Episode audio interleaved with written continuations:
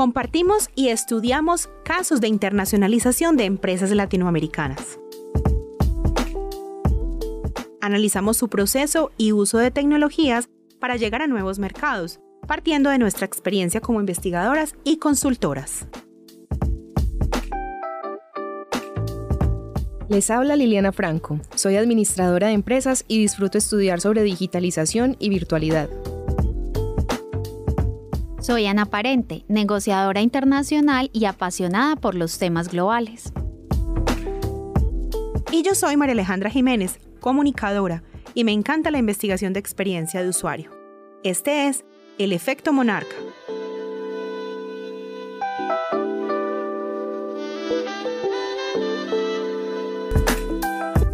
Les damos la bienvenida a este nuevo capítulo del Efecto Monarca. Estamos muy contentas porque hoy nos acompaña el profesor Sasha First, colega e investigador quien nos estará contando sobre su investigación titulada The Network Dynamics During Internationalization of a Family Firm, The Case of a New Venture from Colombia, publicada en la revista Palgrave Handbook of Family Firm Internationalization. Bueno, es más que todo en un libro, más que en una revista. Eh, nos gusta mucho entrevistar investigadores en estas sesiones del podcast, sobre todo en esta primera temporada, porque los investigadores logran ver los casos empresariales desde dos perspectivas o desde dos miradas.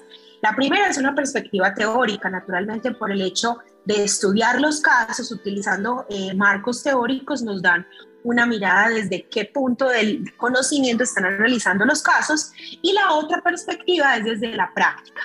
Tener estas dos miradas nos dan siempre una mejor riqueza para el análisis. Entonces, eh, muchas gracias Sasha por acompañarnos y pues antes de que comencemos, eh, regálanos una breve introducción eh, sobre ti, que es mejor que nuestro invitado eh, se presente a sí mismo en lo que nos quieras contar. Muy bien, muchas gracias por la invitación a este podcast. Eh, muy, muy interesante el proyecto que están realizando. Y bueno, mi, sí, como ya dijiste, mi nombre es eh, Fürst. Eh, soy alemán. Eh, actualmente vivo en Guadalajara, en México. Estoy afiliado como profesor investigador al Tecnológico de, de Monterrey Em, y en particular al EGADE Business School, donde estoy como enseñando o dando clases sobre todo en programas de MBA, de maestrías, de doctorado. Eh, también me dedico o soy profesor investigador, entonces eh, me dedico también mucho a la investigación eh, antes de venir a México estuve casi 18 años, estuve viviendo, bueno, en Medellín, en Colombia, estuve afiliado con la Universidad eh, EAFIT, trabajando en el Departamento de eh, Negocios Internacionales. Bueno, eso fue un poquito lo que tiene que ver con mi, con mi background y muchas gracias nuevamente por estar aquí. Bueno, súper amplio y además porque te felicitamos porque tienes un español súper, súper bueno y eso nos permite mucho que podamos incluir personas que no son hispanoparlantes, pero que nos han contribuido desde su mirada cultural, académica, profesional, analizar los casos que tenemos en nuestra región. Entonces eso como punto de partida es muy enriquecedor para, para la conversación de hoy. Entonces, ¿qué te parece si entramos en materia y empezamos eh, con que nos cuentes un poquito sobre esta investigación, o sea, cómo enmarcaste, cómo llegaste a este caso, porque es un caso sin duda, además de muy interesante por la industria que aborda, pues es un caso un poco atípico para, para una investigación y especialmente en este tema de firmas eh, familiares o de, o de, negocios familiares. ¿Cómo llegaste? ¿Cómo lo enmarcaste? Eh, ¿Cómo empezaste esta investigación? Muy bien, eh, sí, tiene una historia interesante, en particular ese caso. Eso ya, eso, bueno, ahora es el, estamos en el 2022, ¿no? Eso realmente ha empezado, si no me recuerdo mal, en el año 2008, ya 14 años atrás, eh, cuando, cuando hice una, bueno, realicé una investigación para un proyecto de las Naciones Unidas en Ginebra para la UNCTAD como consultor. Entonces, en esa época estábamos interesados en mirar cómo la microempresa logra vincularse como a través de cadenas de valores globales em, con mercados internacionales. Entonces, en esa época hice una, un estudio, bueno, una investigación en Colombia en el sector eh, audiovisual y en esa época lo que tiene que ver con animaciones 3D. Entonces entrevisté como a muchas empresas, en, sobre todo en Bogotá, en Medellín, que se dedicaron a eso, producía animaciones 3D, Em, para películas, para como Caracol, RCN, también para empresas en Estados Unidos como Discovery Networks, Disney Channel. Em, entonces fue como muy interesante ver cómo esas, bueno, si uno se imagina ese contexto en el 2008, em, donde hubo esas empresas, microempresas, realmente como empresas de 5, 6, 7 personas, Em, que se dedicaron a eso, ¿no? Crear animaciones 3D. Y eh, a través de esa investigación estaba descubriendo em, esa empresa que forma parte del caso, también en el capítulo lo menciona, se llama, em, ya, eh, llama, ¿cómo se llama? Ya se me fue el nombre, el C2 Game, C2 Game Studio. Y esa empresa mm, luego también, porque, bueno, en el, fue en el 2010 cuando empecé mis estudios de doctorado, también tomé esa empresa como para mi investigación empírica del doctorado. Em, entonces empecé como a recolectar como información sobre la empresa, la acompañé como por un par de años, de hecho, porque estaba muy interesado en recolectar información longitudinal y en tiempo real. Em, digamos, me enfoqué mucho en lo que se llama em, process research, investigación por procesos, eh, entonces he tenido como una oportunidad de recolectar mucha información sobre, bueno, el desarrollo de esa empresa en particular, que es C2 Game Studio, que se, luego se convirtió también, como tú dijiste, en el objeto, el caso eh, de ese capítulo del libro. ¿no? Entonces también, como te comenté, empezó como una, un estudio que realicé en Colombia y luego también la tomé como un caso para eh, mis propios em, estudios de, de, doctorado.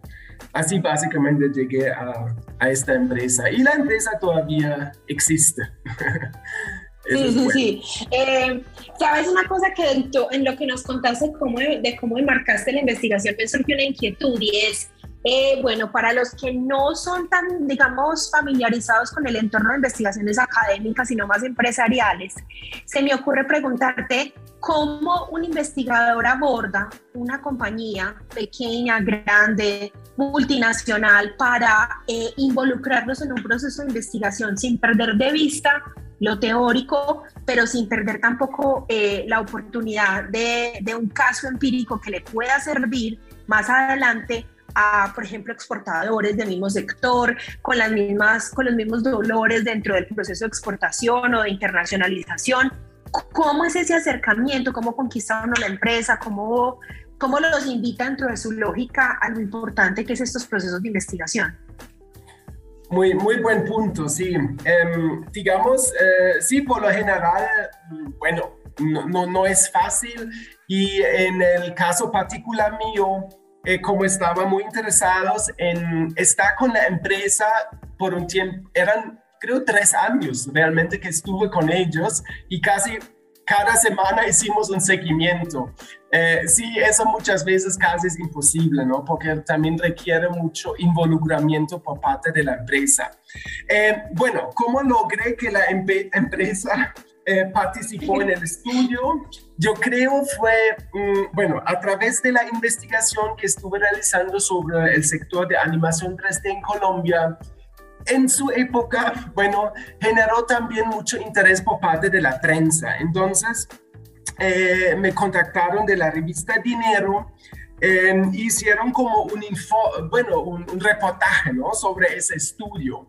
Y eh, como la revista Dinero, como la saben, eh, bueno, es una revista bien reconocida, tiene buena eh, penetración ¿no? entre los lectores en Colombia. Entonces, hay, sí hubo como mucho interés en, en, ese tema y les gustó mucho también a esas empresas involucradas porque les dio como más visibilidad.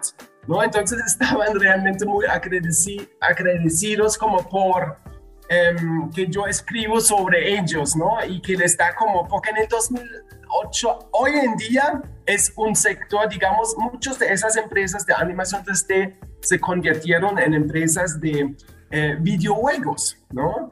Eh, claro, hoy, hoy, en día sin duda es un sector que de mucho crecimiento, que recibe mucha atención, eh, pero en esa época no era así.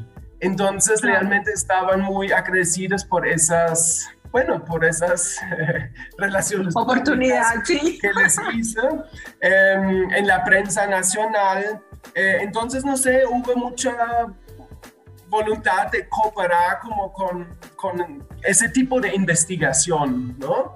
Eh, yo creo que eso como fue un, un factor eh, importante. Y bueno, y en esa empresa en particular yo creo también hubo una muy buena conexión con las personas, con los, eh, bueno, con los emprendedores, fundadores de la empresa, em, que es, bueno, que mostraron ese interés y de invertir ese tiempo de estar conmigo em, tanto tiempo y tal vez también como hicimos reuniones frecuentes y tocamos muchos temas de estrategia, de pronto también en un otro sentido les ayudó un poquito a, reflexionar eh, un poquito sobre lo que están haciendo, entonces tal vez también vieron ese beneficio ¿no?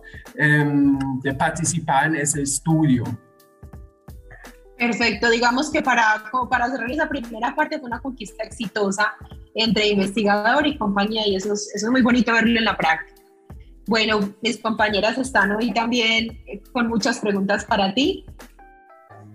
Eh, Sasha, una, una pregunta muy, muy importante. Tú mencionas o haces, eh, caracterizas de alguna manera el sector de animación digital o de videojuegos en otras investigaciones tuyas también eh, hemos visto que has trabajado con el sector tecnológico colombiano. ¿Cómo podrías tú describir ese sector y ese proceso de internacionalización que han tenido? Sí, em, bueno, yo como he tenido la oportunidad de estar como, bueno, observando el desarrollo ¿no? de ese sector por muchos años, em, pienso como, bueno, sobre todo lo que pude observar al inicio es muchos de estos emprendedores en, en ese sector han tenido alguna experiencia internacional, ¿no? Por fuera de Colombia en ese caso. Que, que trabajaron, no sé, en algunos estudios em, en Estados Unidos, por ejemplo, o Canadá. Eh, luego regresaron, bueno, otra vez a Colombia y llegaron como con esas ideas, ¿no? De montar algún emprendimiento alrededor de esto. Entonces ellos lograron como utilizar su experiencia laboral que han tenido en ese sector para, digamos, montar un negocio en, en Colombia, pero también se quedaron con todas esas conexiones que hicieron, ¿no? Esos contactos profesionales, laborales, sociales, todo lo que, esos contactos que adquiría durante su, bueno, estadía, digamos, en, por ejemplo, en Estados Unidos, y eso de una otra manera pudieron explotar, digo de una manera, bueno, eh, exitosa, ¿no? A través de su emprendimiento, porque también muchos vieron, tenemos muy buen talento en Colombia, en la parte artística, en la parte de programación, ¿ah? Y si lo comparamos, por ejemplo, eh, desarrollar, no sé, una animación o luego un videojuego, claro, los costos también son mucho menores haciendo eso desde Colombia que en Estados Unidos. Entonces ellos explotaron esas oportunidades, yo digo mucho a través de esto, de su experiencia trabajando en el sector, pero también a través de sus redes de contacto, ¿no? Y, a través de, de, este insight también em, surgió mi interés en ese tema eh, del, del, networking, ¿no? De cómo crear emprendimiento y internacionalizarlo ¿ya? a través de redes de contacto. Yo creo que eso también viene de esos insights, digamos, de, de este estudio en, en, esa época, ¿no? En el 2008, 2009, 2010. Y yo creo muchos han crecido así, ¿no? por, por, esa, no sé, por esas conexiones, ¿no? Que han desarrollado y, y tenido.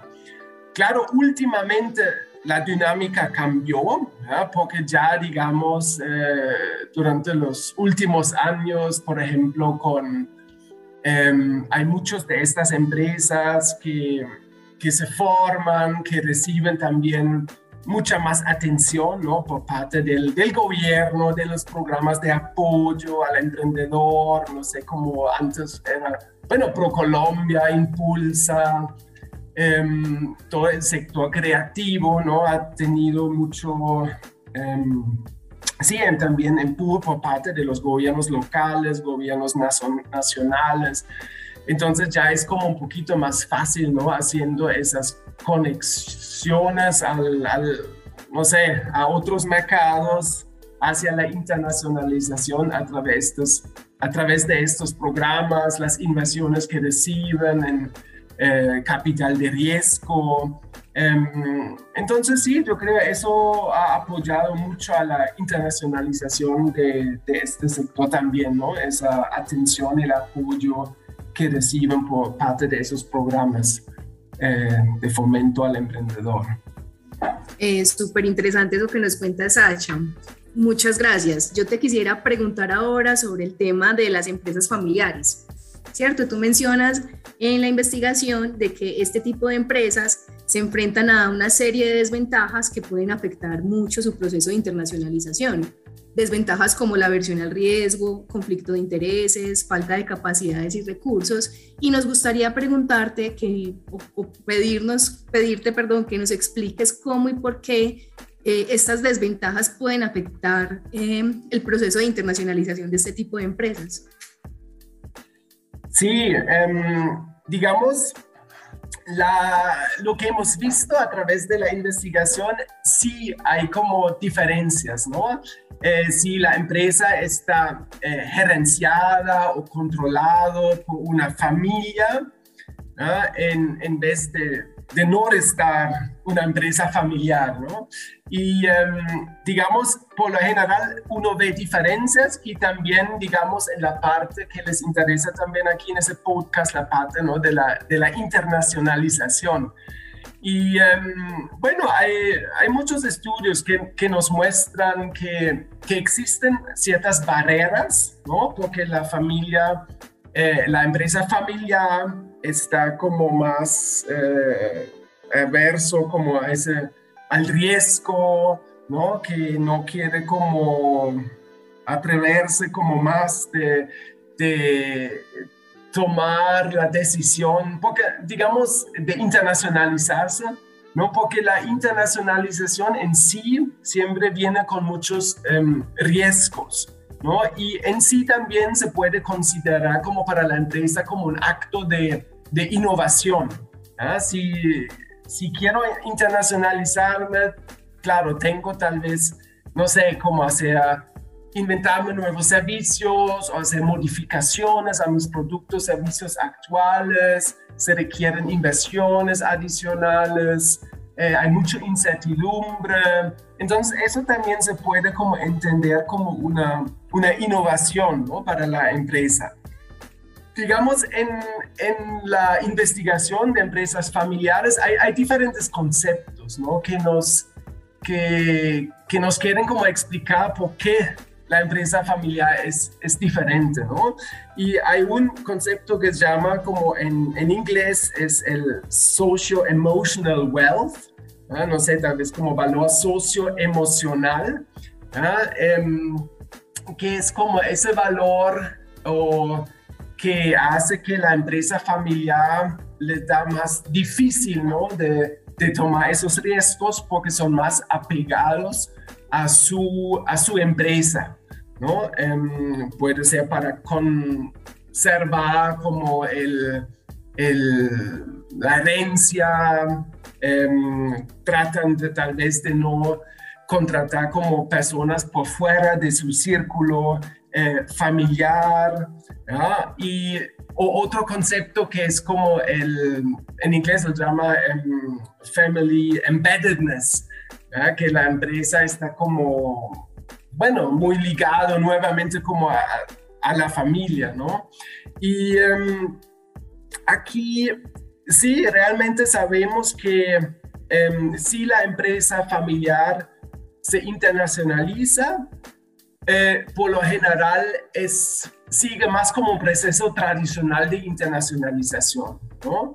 Como lo conocemos, conocemos como a través de, bueno, los diferentes modelos o eh, formas de internacionalizarse, como siguen más el modelo, bueno, tradicional en el sentido de, de crear una posición en su mercado doméstico ¿ya? Em, por, por varios años antes de hacer ese paso ¿no? hacia afuera. Digamos, sigue más como, como conocemos el modelo, no sé, de, de Uppsala, ¿no? el famoso eh, modelo que se desarrolló en los años 70 por parte de Jan Johans Jan Erik Walde.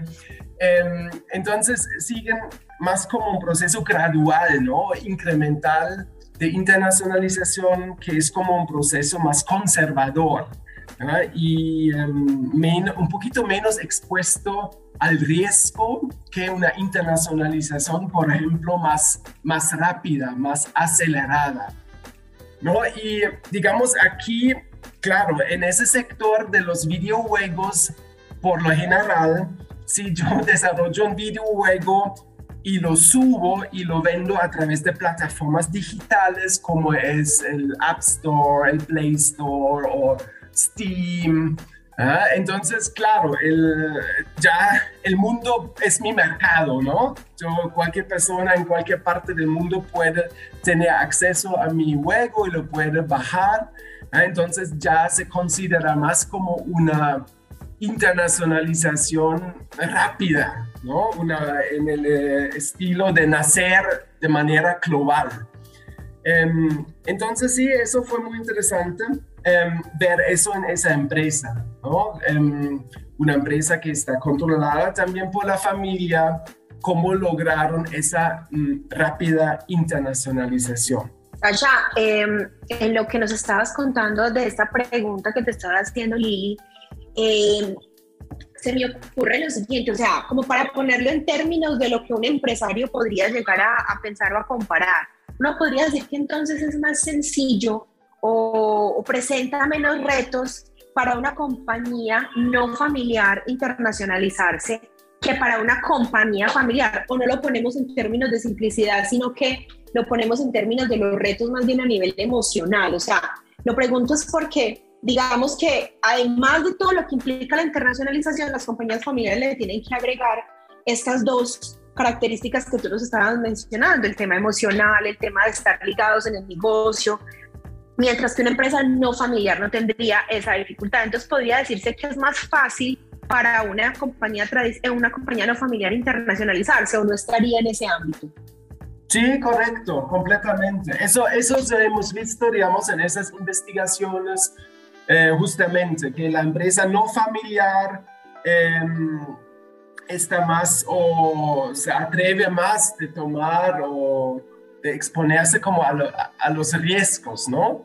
Mientras la familia familiar más bien es más conservador, ¿no? Y no toma tanto riesgo. En ese sentido de la, ¿no? Porque la internacionalización siempre es eh, riesgoso y está expuesto a mucha incertidumbre.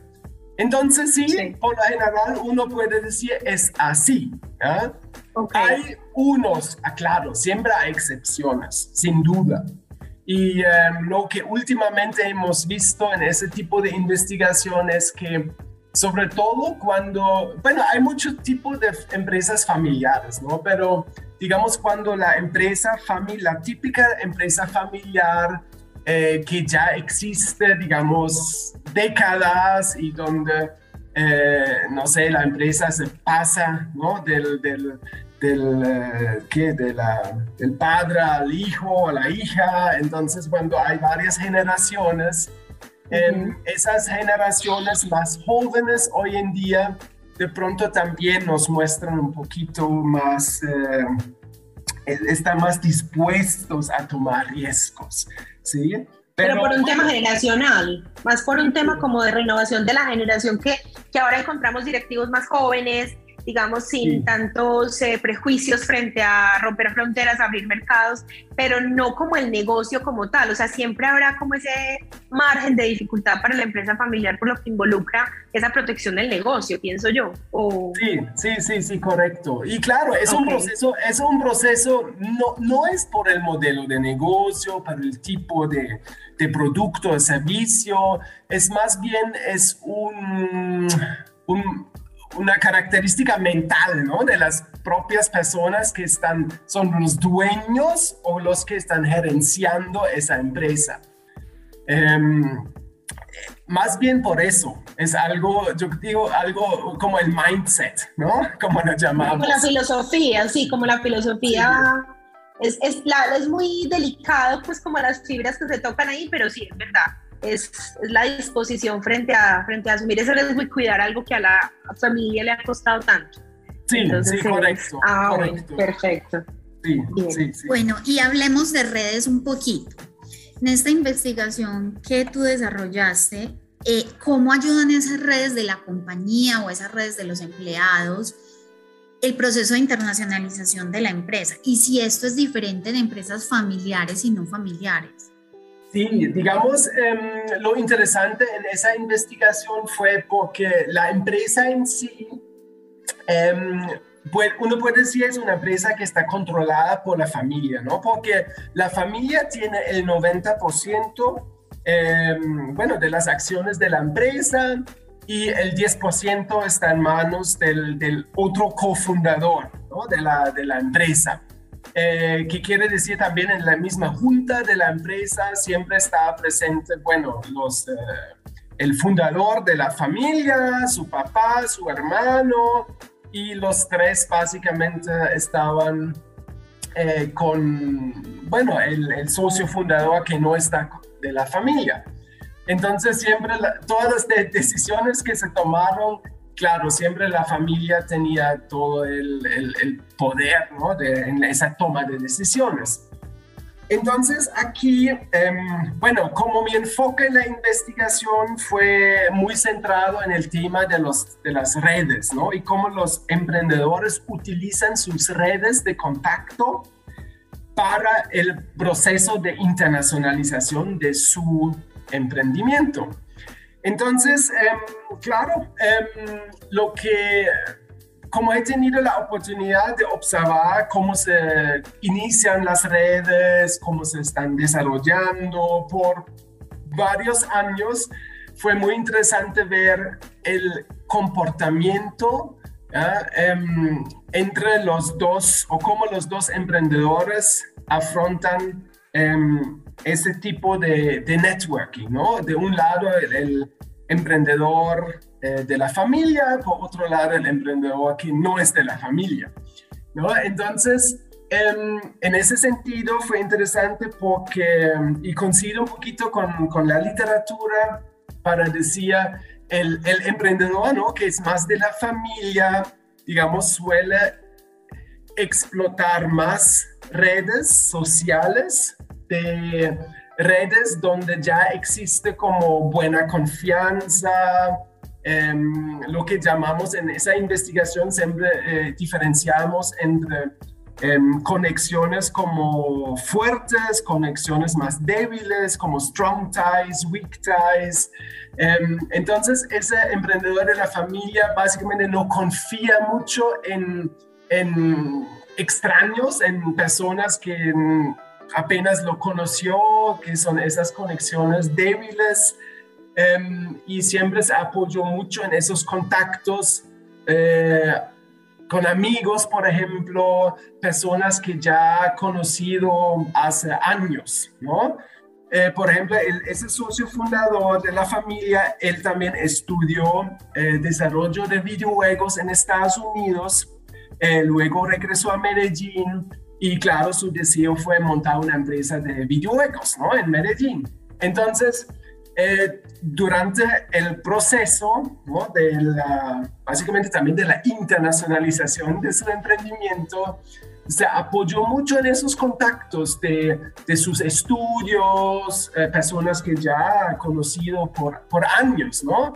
Em, mientras que el emprendedor eh, que no es de la familia, en ese sentido tomó mucho más riesgos, ¿no? Él salió a ferias, él viajó, eh, conoció gente, eh, claro, extraños, ¿no? Personas que, nuevos contactos. Y lo que él hizo fue mucho desarrollar esos contactos, ¿no? Débiles para em, desarrollar como una relación más de confianza, más fuerte. Em, entonces, él estuvo mucho más involucrado en ese desarrollo de, nuevos contactos que el socio, bueno, emprendedor de, la familia. Entonces aquí también se refleja un poquito es, esa actitud, ¿no? De, de, no tomar mucho riesgo, de, sí, como explotar como más esos contactos existentes que hay, donde hay cierta confianza, mientras el otro emprendedor en ese sentido tomó como mucho más riesgo también en ese proceso de, del, del, networking, ¿no? El uno era más proactivo y el otro era como un poquito más eh, reactivo en ese sentido. Sacha, ¿tú nos podrías contar un poco más, eh, un poquito sobre la historia y sobre la empresa que fue objeto de estudio, que es C2 Games Studio, no sé si la pronuncio bien, eh, pues contarnos un poquito cómo fue fundada, su historia y cómo se llegó a ese proceso de internacionalización. Wow, sí, tiene larga historia, pero um, sí, correcto, sí, los Game Studio, ellos, digamos, um, como les comenté, bueno, hay dos fundadores, uno que es de la familia, otro que no es de la familia. Entonces, el eh, de la familia, Luis, él, estudió desarrollo de videojuegos en Estados Unidos y luego otra vez regresó a Medellín y tomó la decisión de fundar una empresa de videojuegos. Eh, claro, no lo quería hacer solo, sino em, contactó como un amigo del, estudio, de sus estudios de pregrado, eh, pero en Medellín. Em, y Camilo él en su época estaba trabajando en Asia, en empresas de telecomunicaciones. Entonces eh, Luis lo llamó y bueno, Camilo regresó de Asia y, los dos tomaron la decisión de fundar esa empresa. Y aquí, bueno, los dos también han tenido así como un perfil bien internacional, ¿no? Eh, Camilo como trabajando en, en Asia y bueno, él, eh, Luis, en, eh, estudiando en Estados Unidos y también luego trabajó un poquito allá un tiempo en estudios de eh, videojuegos. Em, sí, fundaron como la empresa y al inicio como no tenían, de hecho todavía no tenían mucho conocimiento cómo se desarrollan videojuegos, ¿no? Y em, más bien en esa época también fue como algo muy eh, novedoso, ¿no? Entonces buscaron como un, software para hacerlo, em, encontraron ese software que, que, se llama Unity, eh, luego tenían que aprender cómo utilizar eso. Bueno, de hecho, aunque Luis lo estudió, eh, era mucho learning by doing, ¿no? Hacía como las cosas. Entonces ellos mismos tienen, tenían que adquirir esas habilidades, ¿no? De desarrollar un videojuego. Entonces, al inicio simplemente eh, jugaron con ese software, eh, hicieron como algunos proyectos pequeños como para otros, ¿no? Como para otros estudios, en, de hecho, en, Colombia. Eh, viajaron a, ferias internacionales, se conectaron con otros eh, estudios, hicieron como pequeños trabajos. Ya en ese momento, por ejemplo, que tenían unos clientes en Australia, en Estados Unidos, pero eran como pequeños trabajos de, de bueno, outsourcing para esas empresas hasta que en un momento se sintieron como con más confianza, ¿no? De empezar a trabajar en su primer videojuego. Entonces eso lo hicieron, em, hicieron como todo en desarrollo y lo, bueno, lo lanzaron como em, en el mercado, y, pero por su cuenta, ¿no? Todo fue como eh, exploraron esa posibilidad y lo lanzaron como en el, fue creo en el App Store, ¿no? Porque apenas en esa época, yo creo en el 2008, em, Apple lanzó como el App Store, también fue como una novedad y eso también ellos recibieron mucha em, atención, ¿no? Por parte de la prensa en Colombia, porque creo fue como una de las primeras empresas que lanzó como algo, un videojuego, una aplicación, ¿no? En el App Store. Entonces era como en su momento toda una sensación en, en Colombia.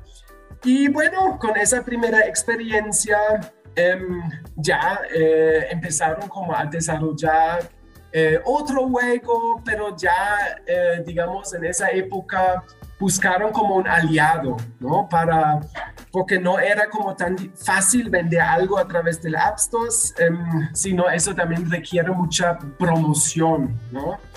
Eh, entonces, em, el sueño, bueno, en esa época hay como una empresa que publica videojuegos de Inglaterra, em, que también em, publicó, hay ¿cómo se llama ese juego de, de Finlandia? Ya se me fue el nombre. Eh, Grace, no, Angry Birds.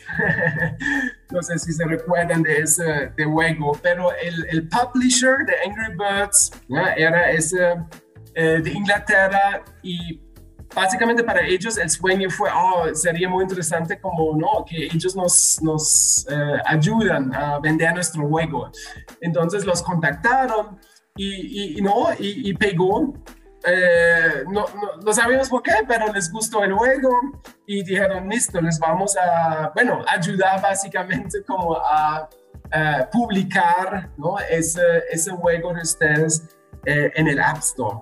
Y, básicamente así, así como empezó, ¿no? A través de un desarrollo muy local em, y luego ya como con el gran aliado de esa publisher de Inglaterra eh, para publicar ese. Y eso básicamente fue como un buen, buen hit, ¿no? En su momento y les ayudó como a entrar a bueno, a esos, digamos, llamamos a esos mercados ¿no? internacionales, digamos al mercado global ¿no? de los videojuegos, porque realmente es un mercado, em, ya es como global, ¿no? porque desde cualquier rincón del mundo tú puedes tener acceso y bajar em, este tipo de videojuego.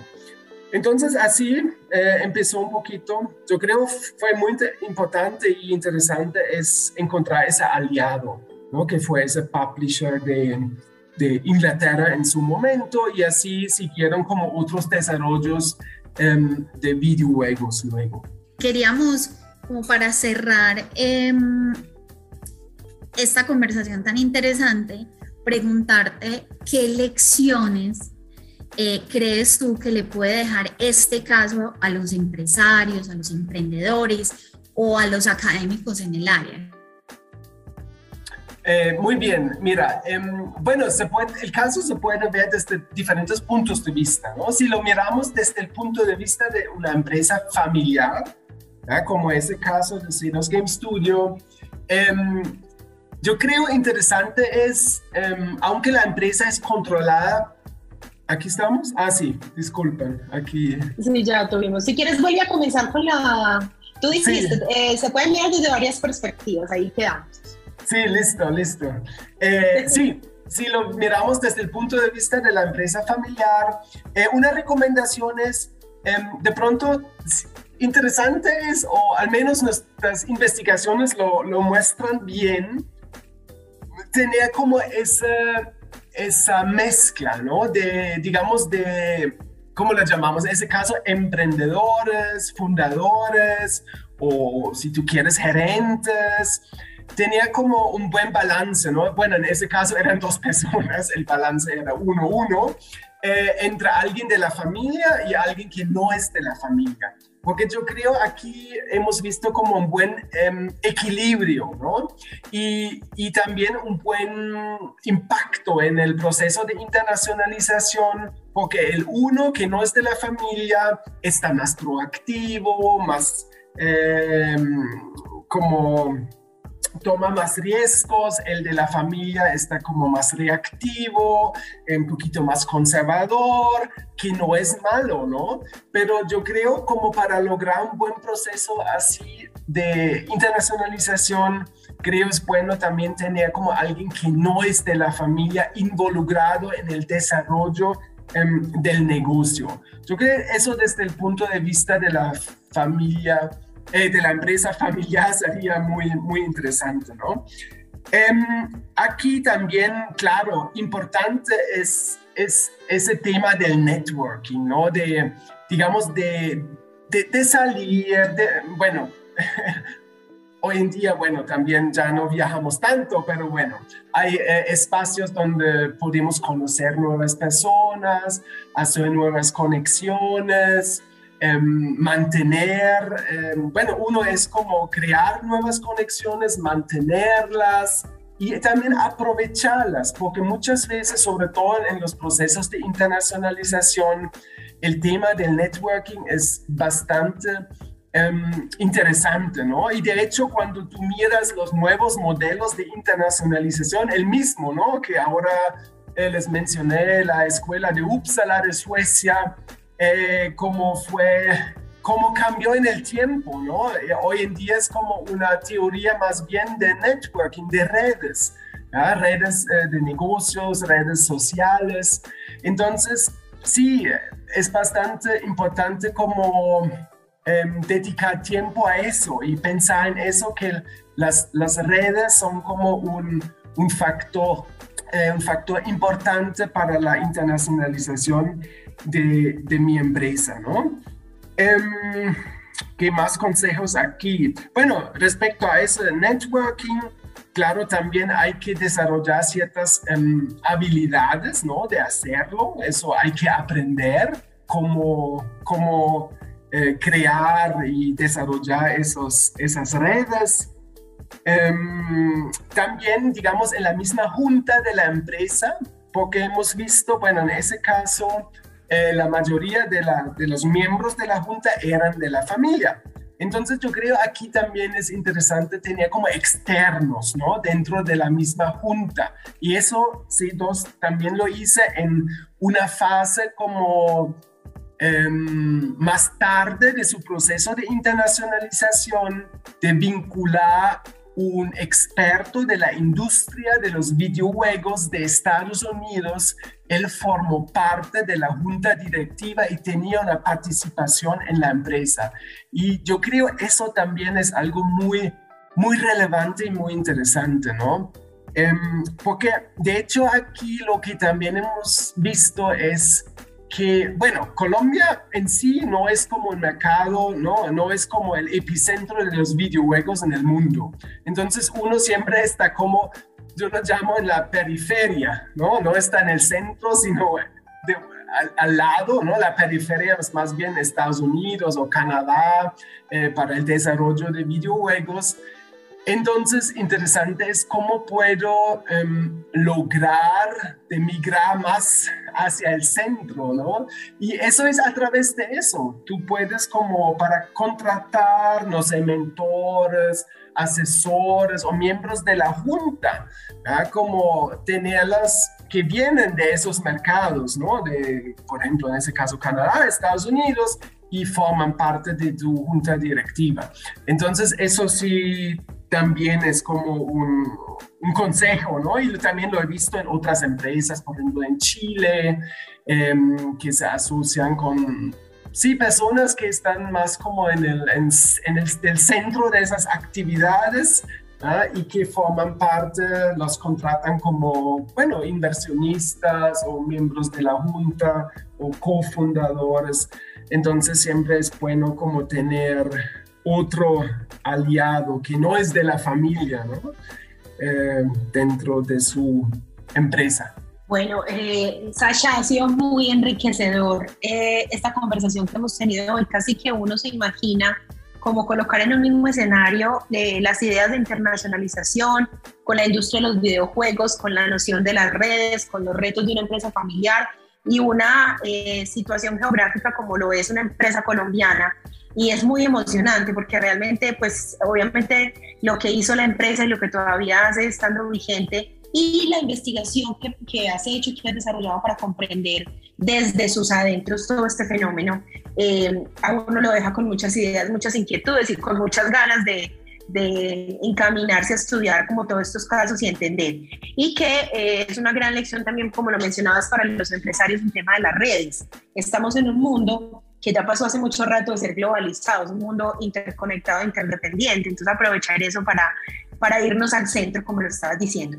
Eh, gracias entonces por este ratico que nos dejaste, a nuestros oyentes del podcast El Efecto Monarca que quieran eh, seguir ahondando sobre este caso, que quieran contactar al profesor First y que quieran hablar de pronto con nosotros acerca del caso, nos pueden encontrar en las redes sociales del Efecto Monarca y en la descripción de nuestro capítulo queda toda la información.